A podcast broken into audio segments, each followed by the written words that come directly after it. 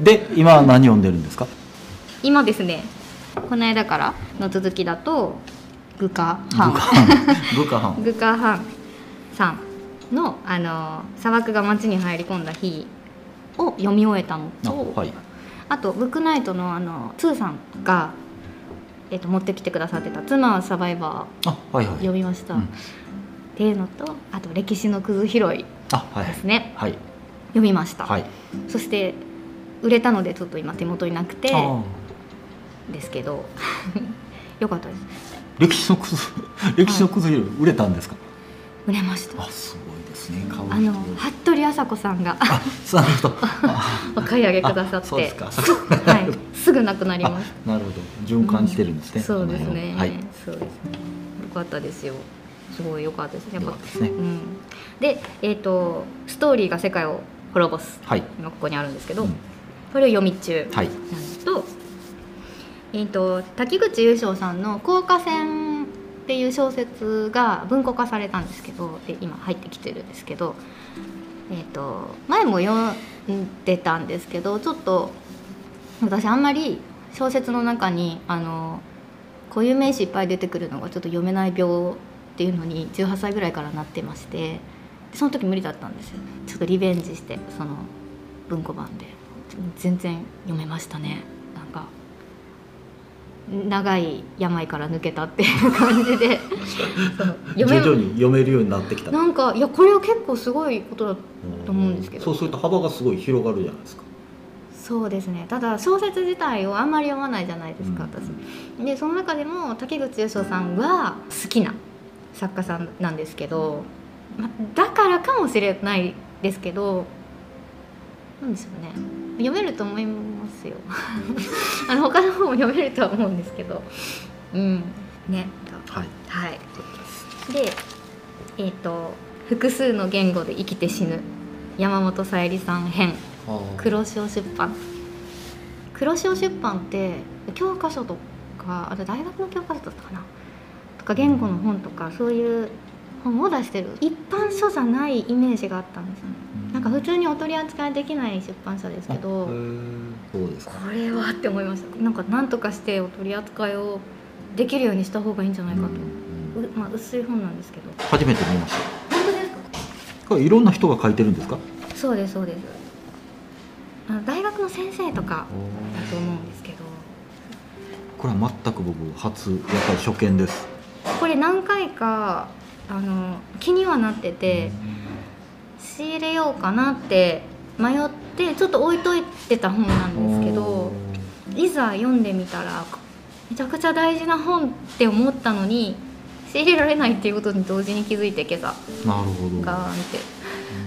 ショックを受けたんですけど、まあ、方法はでもある頑張ればあるかもしれないけどっていう本ですね。なるほど。うん。はい。まあ、そのグカハンとかイリナ・グリゴルさんとか複数の言語で生きている人に興味があるっていうのがずっとあって。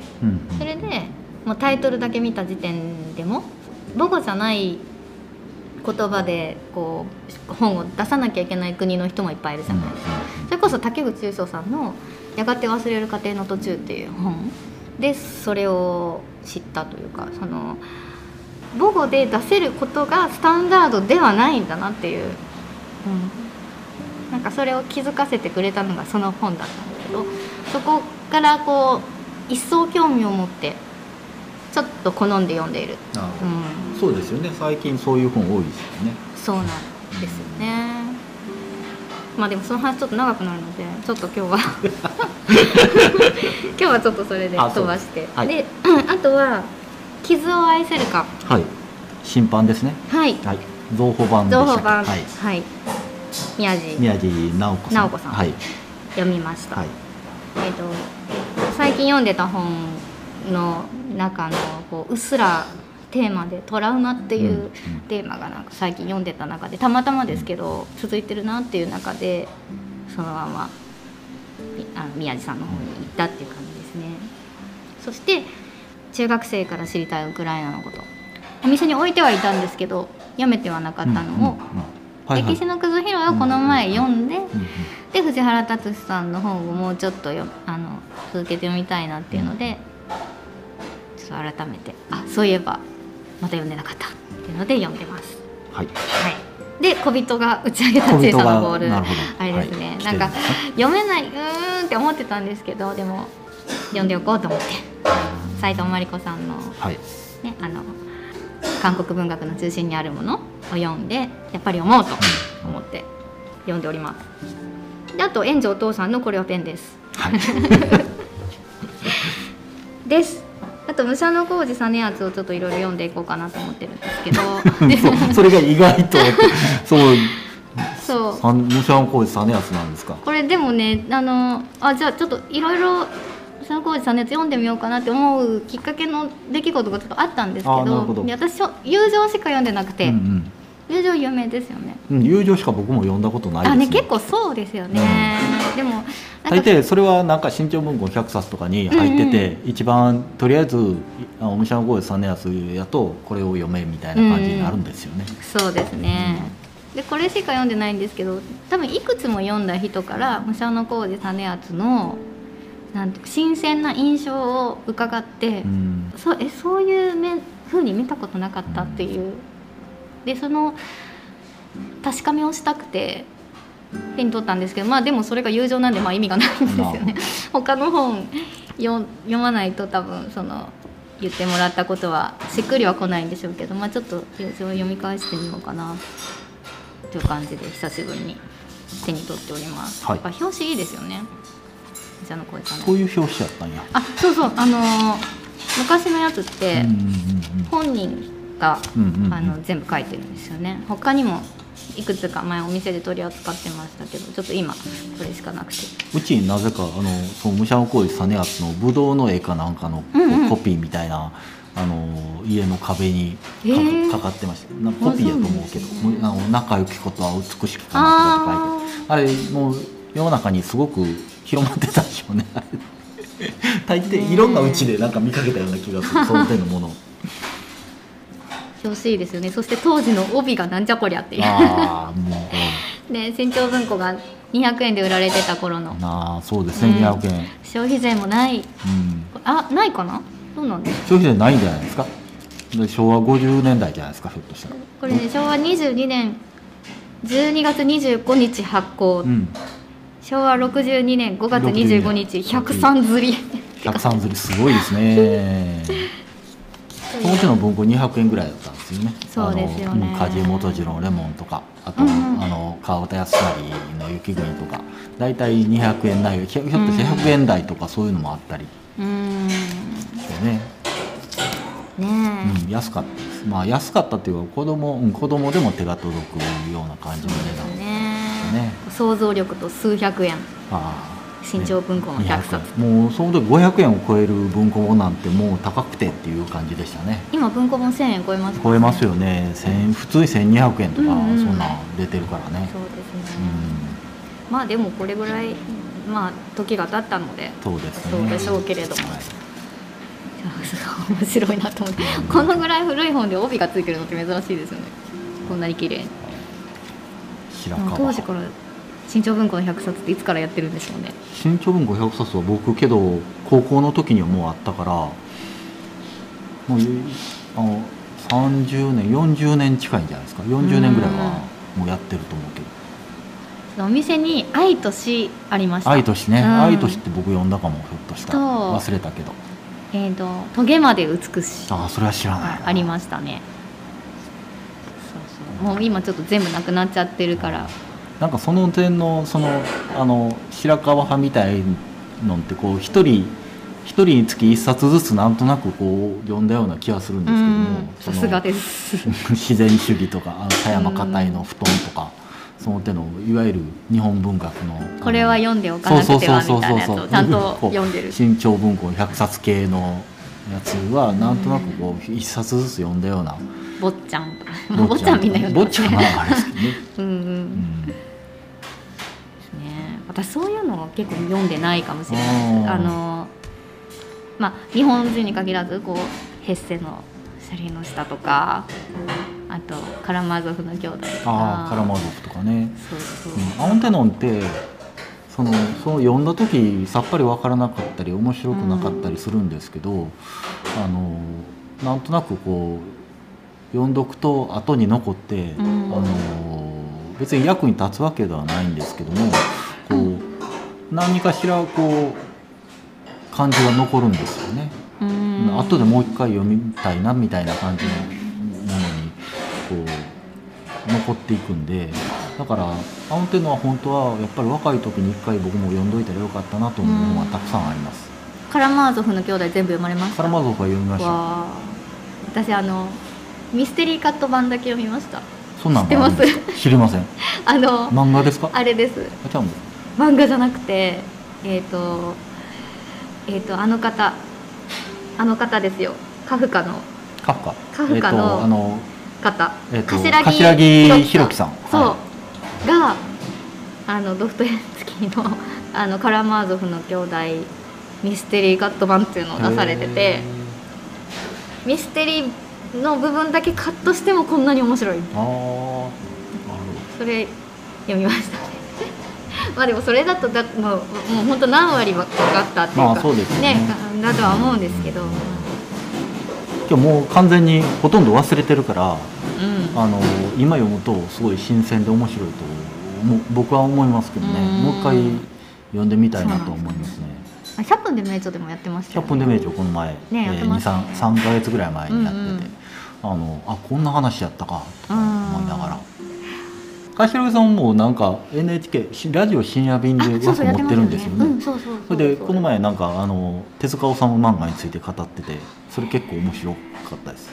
火の鳥とか。ん？火の鳥とか。火の鳥。火の鳥よりもブラック・ジャックとか結構、うん。あの語っててあのそこにおけるあの生きることっていうかあのすぐ死にそうな人間でも助けるっていうそのブラック・ジャックの思想とあかー。そういうのはあの結構いろいろ語ってすごい面白かったです。うん。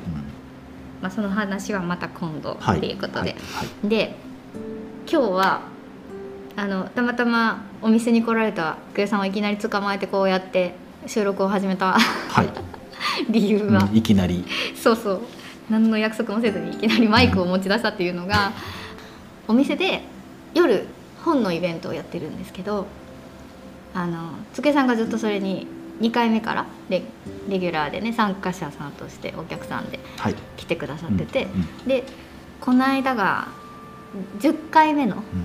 その回だったんですけどでそれが机さんの発案と机さんの仕切りで初の朗読会っていうのをやったので、はい。あの普段お店のアカウントで文章で私が振り返りをアップしてるんですけど、えー、とそれをせっかくポッドキャスト始めたしご本人と一緒に振り返りたいなっていうのをはい。こっそり思ってて、でもし今日カフェで来られたら言ってみようと思ってたんです。でまあ来られたんで。読まれてると。いやなんかねあの毎回その回全体をうん。こう録音して聞き返すんですけど3時間とかかかるんですよね、うんうん全部その。しゃべっ、まあ、休憩時間が結構長いんですけどおやつ食べたりみんなあの交流されたりする時間が長いんですけど喋ってるところだけでも3ひどい時は4 時間。34時間ありましてその録音を一人で何日かかけて聞き直して、まあ、ちょっと早くしますよ。再生速度は速くして聞き返してで皆さんがこう言及された本を全部書き出してでお店でお取り扱いができるかどうかを全部調べてその記号もつけてでどんな回だったかっていうちょっと私の感想っぽいちょっと総括的なことをちょこっとだけコメントをつけてアップするっていうのをやってたやってるんですけど毎回。あのちょうどこの間のそう回の後に私が風邪をひいてそれが全然できなかったっていうこととなんかね聞き返すものじゃないなって初めて思って朗読会だったんでなんかどうでした？朗読会。朗読会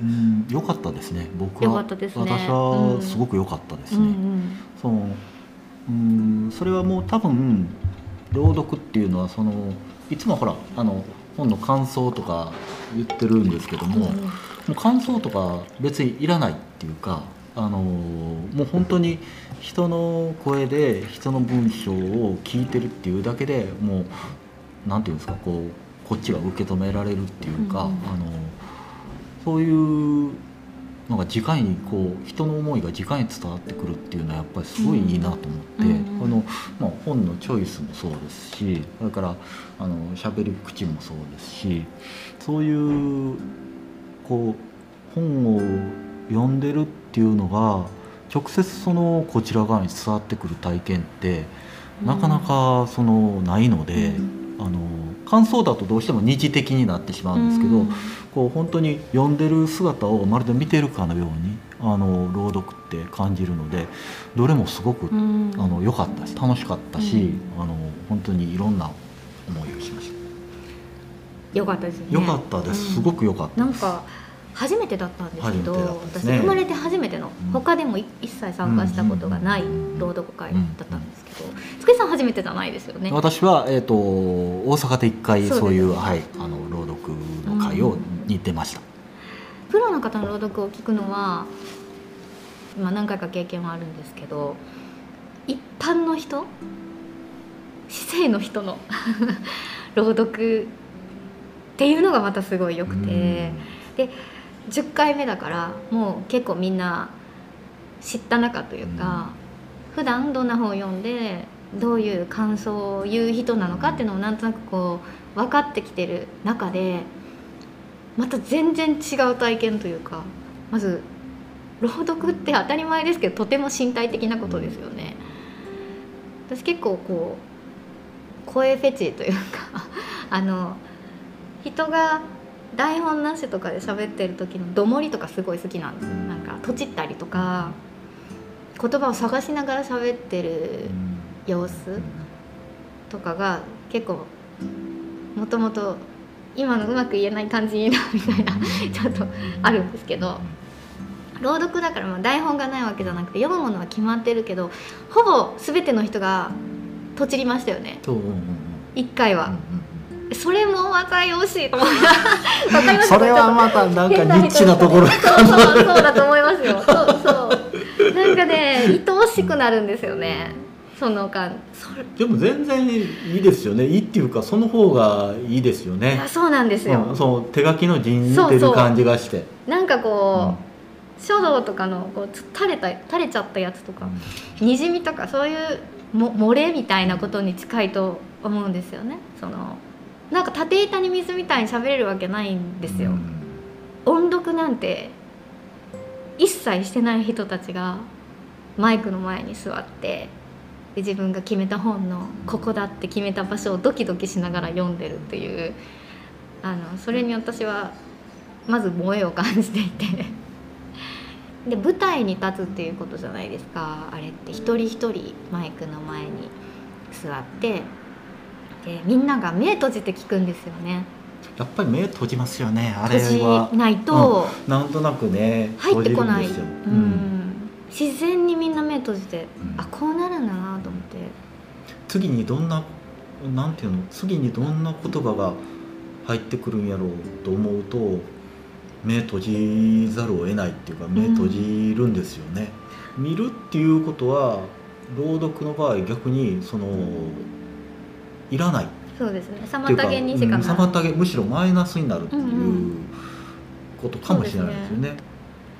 朗読会ですよって3分以内で読めるところを見つけてきてくださいっていうよ呼びかけでああいう非日常な空間というか、まあ、舞台ですよねそうですね、本当にそうですね。舞台ですね。確かに。うん、うん、まさに言われるようにこう脚本っていうか台本はあるんだけど、ん。だけどその人が読んでることで全然こうなんていうのその人のものになってるっていうか、あのーその人が浮かんでくるっていう感じがすごいするんですよ、だからそういうものってあんまりないしこう別に文章を正確に聞き取りたいとかあのそういうことではなくてやっぱりその人がの声でその何か一つの文章一つの物語をその聞くっていう体験がすごいこうこちらに訴えかけてくるものがあるっていうかこう心に響くものがあるんだなっていうのを改めて思いましたね。うん、うん。なんか読み聞かせしてもらうことって普段ないじゃないですか。大人になって。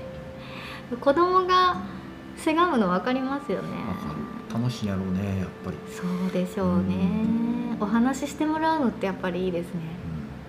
あの最初に机さんがこう始まる前に本ってもともとはこう声に出して読んでたものだっていうねお話をされてそれがいつからか個人的な営みになっていってっていうお話をちょっとされてから始まったかと思うんですけど本本を読む時って本当にその著者の方と自分の1対1だなっていう感じをすごくするんですね。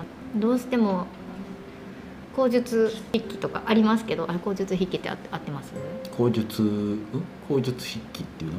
口述筆記って違いますかね？口で言って、はい、それを人が打ち込むはいはい、書き方、はい、とかもまあありますけど基本的には、えー、一人じゃないと書けないじゃないですか、うん、別の意味では共同作業ですよ。本を作るっていうことは。でもその言葉をそうやって並べるっていうことそういう言葉を出すということについてやっぱり一人の人間の営みだと思うんですね。でもう本当に個人的なその人の中にしかないものが出た。それの集合体が本っていうものだと思うんですけど。で読む時もやっぱり自分の受け取り方しかできないわけで、うん、一緒に受け取ろうみたいな感じで本を読むことってできないじゃないですか。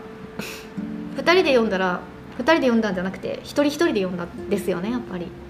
自分の人生ともセットになっちゃうから自分の 感覚や人生とセットでやっぱり受け取る側も受け取っていてだから本当に1対1のこの密な関係が読書中にはあって感じてることはみんな違うよね。その違いますね。この前みたいにあすごいあ大勢の前でその読むと、うん、多分その本来1対1だと感じ方は多分一つだと思うんですけどもそのいろんな人がいたら多分その人が読んだものって1対1から外れていろんな感じ方それぞれの感じ方がそのなんていうあの金婚感じゃないけど違う音を多分鳴らしてその感じてるっていう状況ですよね。それって実はすごいあんまりないことなんじゃないかと思うんですよ。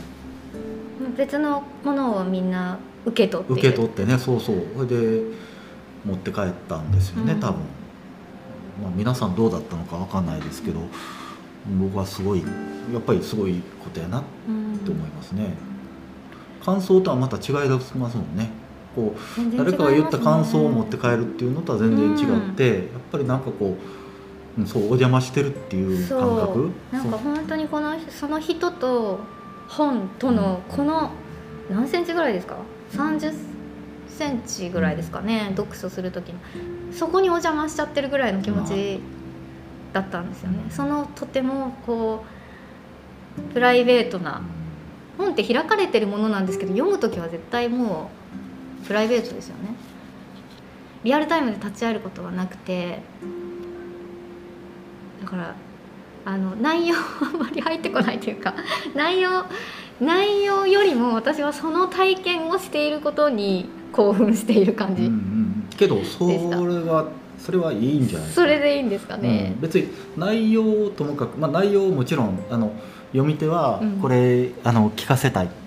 これからその何か、うん、あの自分が感じたことをもしくは別のことを感じ取ってほしいと思ってきっと選んでるんでしょうけども、だからそれは別にそれぞれの感じ方があるけどもうあのああいう形式っていうか、それ自体がもう本当に何て言うの今こういうことができるっていうのがすごいことなんじゃないかなと思うんですよ、朗読って。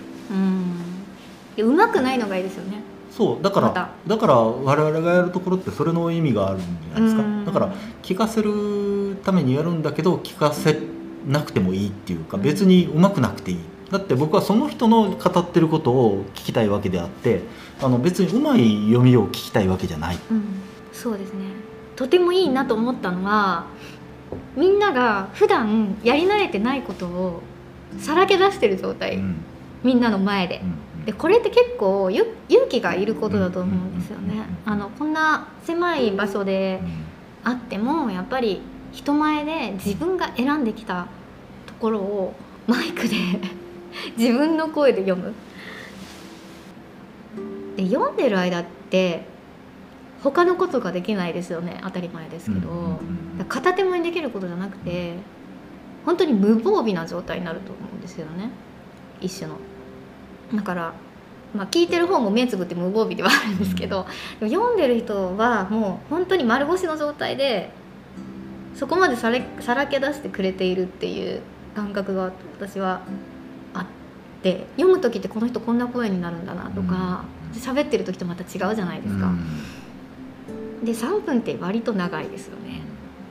もう読むしかない結構しっかり読まなきゃいけなくなるしみんなもしっかり聞くことになって。まあ3分だと僕読み手の人がその最初に言ったように浮かび上がってくるっていうか、あのうん3分ぐらい読んでもらうと、あの立体感を持ってその人が浮かび上がってくる感じはしました、どれもだからうん読んでるところを見てああなんとなくなんていうの読み手の人たちの顔が浮かぶっていうかこう思いが浮かぶような感じはしました、うん。だからちょうど3分ぐらいだとちょうどいいのかなっていう気がしました、うんいやーまさにそうなんていうかよ読んでる聞いてるに集中せざるを得なくなるのにあのちょっとやっぱある程度時間が必要だなと思ったんで3分あればその時間にちゃんと入っていけるっていうかね感じがして。あとね多分読み手もあれをその何を読むかって選ぶところってやっぱり楽しかったと思うんですそこですよね。うんすごく、まずそれを思いました。うん。あの意義と朗読会やる意義として1ヶ月間、まあ、ずっとじゃなかったと思うんですけど、まあ、ほんのりどれにしようかなって思ってる時間とかもういざ選ぶ時の多分1冊みんな持ってきてくれてましたけど何冊かあってどっちにしようとかどれにしようっていう時間もきっとあっただろうしその決めた本の中のどこを読むかっていうのを選ぶために何回かその本をざーっと読んでみたりとかして3分で読めるところにこここかこやっぱりここみたいな感じで選んだ時間がそれぞれにあったと思うとギフトですよね。もう机さんからみんなへのその時間がギフトだったと思うんですよね。でね皆さん多分練習してるわけですよ。本当ですか？もうそれ想像した。僕は練習した。あ私大体どれぐらいかかるかなと思って練習した時間測ったり、うんまあ何人かの方は多分練習されたと思うんですけどもうそれうん想像するだにもうなんかいや本当にね。す すごいもうなんか感動する、いや本当ですよね、そのなんか。練習したり本を選んでる姿を想像すると、なんかまあ変な感想ですけど人って優しいなみたいな気持ちにもなりました。その読んでいる間にさらけ出してくれていることもそうだしその別に得意でもないことに素直に乗っかってくれるところとか、まあ、選んでくれた時間とかもそうですし、なんかなんて言うんですか？その人って捨てたもんじゃないなっていうとなんかすごい陳腐ですけど、ね。まあ、あなんとだろうあとやっぱり僕、本が持ってるそのうん。可能性みたいな、こういう使い方ができるこういう本を通じてなんか人とその、あのこう通じ合うっていうのこういうやり方もできるのかっていうのはあのすごい感じましたね、うん。だから本っていうツールってやっぱりすごいな、もっといろんななやり方がきっとあるんじゃないかなっていう気がしますね、いいツールですよね本って。素晴らしく、うん。優しいですよね人にね。うん、本本というものがもう優しいと思いますね。だってその本を杖にしてその人は舞台に立ってるわけですからね、本がないともうとてもできなかった、うんうんうん自分の作品を読むだったらうんうん全く違う世界が広がってたと思うんだかですけど。らあれかな読み終わった後本の方がよしよしよくやったうんみたいにして言ってくれてるっていう感じなねんかな、そうこの本だから私はここに立てるっていう,、まあまあ、それぞれね。あの分からないですけど、うんみんな聞いてないから分からないですけど私は本友達なので 本は怖くないお友達ってずっと言ってるので、うん。なんてまさか私も読むことになるとは思わなかったですけど。いや良かったですね。いやい良かったですね。アメさんも読んでもらってすごい良かったですいねやいや。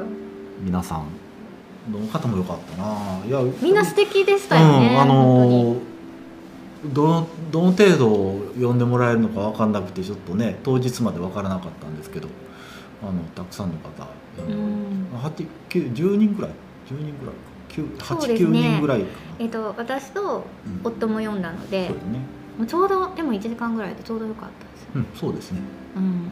ちょうどよかったね。なんかあここの人こういうテンポで読むんだなとか、うまいねこういう声になるんだなみたいな。ほほくほくとう 聞いてましたね。ちょっと意外な方もいいたり。ん、そうですね。うん。うん何を選んでくるかっていうのも面白かっうんたですし。ねどうなるかと思いましたけども。よかったですね。みんなみんな良かったって思ってると思うし多分読まな。かった人も次読みたいんじゃないかうん。うん。皆さんねそう思ってもらえれば、次なんか機会があった時ぜひあの読まなかった方もこれでうん。読みたいなって思う方が一人でもいたらねすごい楽しいことだと思うんですけどね、うん。こう可能性が読むことによって読む側がなんか可能性に気づくっていうかあこういううん。なんていうのこう一つちょっと壁を壊すみたいなところもあるんで、うんあのなんか読むとまたそれはそれですごく楽しいと思うんですね、うんうん。別にそれがなんか役に立ったりとか全くしないですけどもでも本当に純粋に楽しいし、うん。あのなんか少し幅が広がるような気がしますね。ううんんまたなんか半年に1回とかやりたいですね。そうですね。半年とか1年に1回ぐらいね。ね。あのそういう機会があると、うん。あの楽しいかもしれませんね。そう。そしてあこれを録音できているなんてなんて贅沢なって思いながら録音してたんですけど私。でももう終わってみたらあのライブ感って聞き直すもんじゃないなって思,、うん。思えてなんかすごくもう一回聞き返さない方がうん。いい気がして今回だけ聞き返してないんですよね。まあ、あの場そうですよね。あの場、うん、ライブ感がすごく、その,、うん、その本当にライブやからね。舞台やそうそうからその場でにいた人が感じて持って帰ってそれで終わりで、うん。いいような、いいね、と思うけどね。それが一番いい状態な気がしました、うん。この間は特にありがとうございまいしたやいやこちらこそあのそんな貴重な場をいやいや本当に作っていただいてありがとうございました。すごい楽しかったです、そうですね。うんすごい楽しかったうです、ん。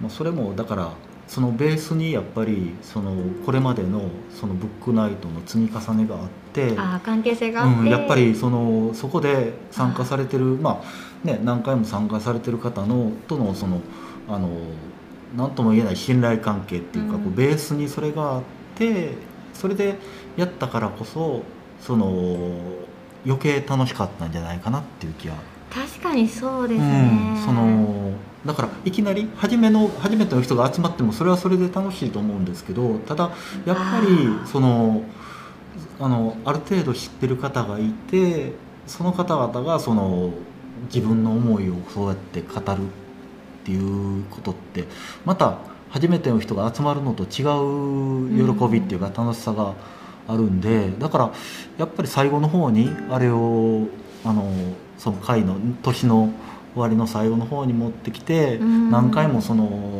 ある程度顔が分かってる中でやるっていうのは良かったのかなと思いますだから本当にこれまでね、あの来てくださった皆さんがいてこそできたっていうことは本当に思いますね。うん。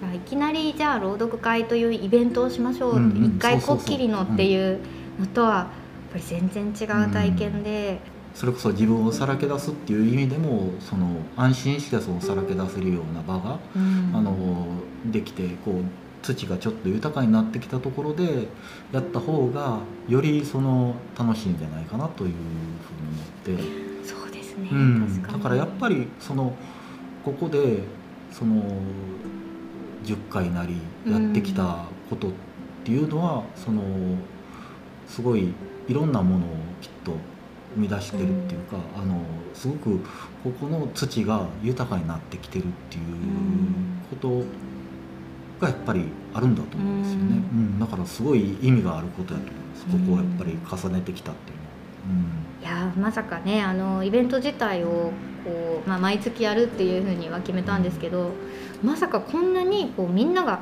毎回来てくれるっていううん。ふうになるとは想像もしてなかったのでなんかレギュラー。レギュラー？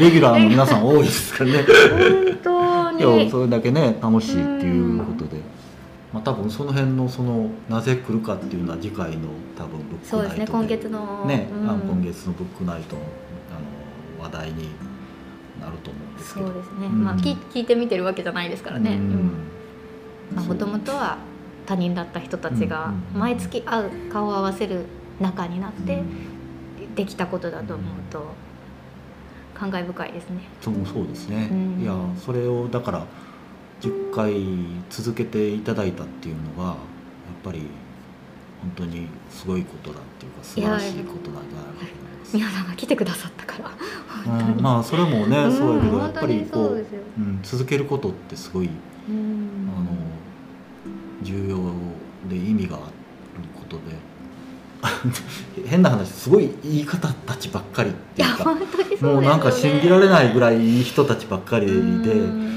こうこんな人たちがここに集まるのかっていう感じの人たちばっかりなのでいやそれはすごい良かったですね、そうですうんね。だからその良かったっていうことがやっぱり朗読してよく分かりました、うん。今年の最終回はまだね次ですけどなんかこう、まあ、一区切りっていうことでこう発表会じゃないですけど、うん。なんかそういう機会にもなりましたね。ね。お終わってみれば、うんそうんどういうあの朗読会一回やることでこの1年間、この回がうん。どういう回だったのかっていうことが浮き上がってくるっていう、うん。ありがとうございます。いやいやこちらこそ本当にまたねまた来年どんな感じになるのかこの回自体そうがねですね。わからないですけど、うん。来年どうなってるんでしょうかね。世の中は。世の中がね。世の中もおはい。店もどうなってるか、はい。はい。ねわからないですけど1年無事に、まあ、1年弱か続けてこられてなんかこんな素敵なものを見せていただいて本当に皆さんに感謝ですね。そうですね。うん。いやすごいな。とうん。いうことでね今日ははい本ちょっといきなり福井さんに声かけたから。こんな話がちょっと できないんですが。本はね、はい。持ってこられてない。でも今読んでらっしゃる本があります。はい。えっ、となんだっけ。あのタコ舟えっ、といつかタコ舟になる日。なる日。はえっ、と今読んでます。ね小津谷圭さんの。はい。はい、あのもうすぐ読み終えます。うん。あと最近読んだのでは老人と海の新薬あれ本当ですか まあもし買われるようでしたら予約をお願いします、ね良かったですね。良かったですね。あの、うまあまた言いますけど巻末のあの役者の話が、うんうなん。うんかなか。ヘミングウェイのあのなんで第一人者っていうことでしたよね。ですね。書いてありましたね、うん。あの後私老人と海に2パターン別の役者の方のあそうですか。ん読みました読みました、あのでもやっぱり新訳を一番最初に読んだからかし新訳が一番いいって思ったんですけど昔の本は昔の本で結構その老人の病気が何の病気なのかっていうことまでなるほどね。はい。そうちょっと分かるように書かれてあったりして、まあ、原文を読んでないから本当にその単語が使われているのかとかは分からないんですけどあのかなり新訳の方はそぎ落とされている感じはありましうん。た。あそうですか、はい、情報としてもうない。でもそれが昔の役で付け加えられたものだったのか原文の通りだったのか。その辺も知りたい。すっかり僕その大体のあらすじは覚えてましたけど、うん。その細かいことまでほとんど覚えてなくて改めて読んでこんな話やったのかと思いました、昔新潮文庫の100冊で。きっとあってヘミングウェイの顔がきっとああの表紙にある新潮文庫だったと思うんですけど、うん、読んでから久しぶりでした、映画もご覧になりました？映画は見てないんですよ。あ私も見てないですけどなんか思ってたのとでも年齢とかもありますよね。そうね読んだ時のうん。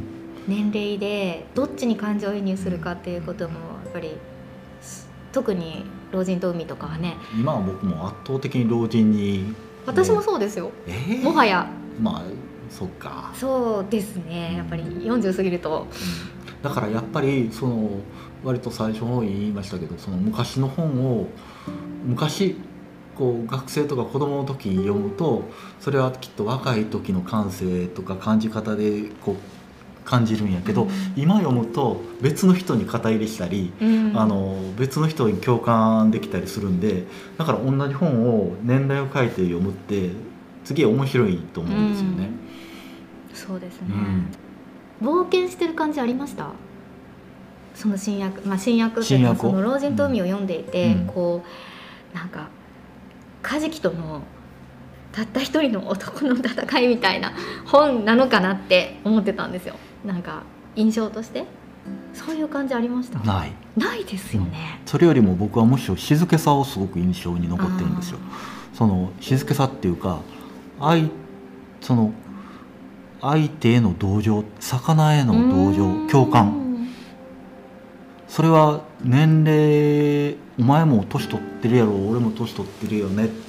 だから俺はお前をあのあれ殺してあげなあかんけど、ん。でもそれはあの俺もいずれ死ぬんやしねっていう、うん。なんていうのその静けさとその諦めとなんていうの共感。うん。お前も俺も生き生きてる同士やけどいずれ死ぬことも避けられへんよっていうそのなんかその共感みたいなものをすごく強く感じましたね。なんかすごく静かなあの静かに船の上にいる時間の方が僕は印象に残ってる。魚がこうくっついててあそうそうそうそう一緒に一緒に過ごす、うん。なんかね。あの時間あの大変すごい大変で苦しかったけど、一方で多分あの老人にとっては至福の時だった、うんにですよ。そうねあの大海原に二人っきりで。うんうんうん。という気がするんですよ、うん。あ感想言ってる。言えますね。言えますね。うん。いやでもよ,、うん、よかったです。老人と海も本当に今年読んでよかったなっていう本ですね、はい。うん。あと表紙もね想ね定もすごいですし、うん表紙もねうん。ちゃんと、あの作られていて、ううん。んなるほど。老人と海とはい。いつかタコ船になる日を。はい。読んでらっしゃる。じゃあ、まあ、次回その、はい。あのその話が出るかどうか、うん。もうもう次に多分次の次の本について語る多分そうですよね。次に興味がいってるとははい。思いますけど、ね私も今日紹介した本を読み終わって次うん感想言えるかどうかわからないですけどまあじゃあ次回はまた本の話をするということで、はい。はい。よろしくお願いします、はい。今日はありがとうございました。はい。ありがとうございました、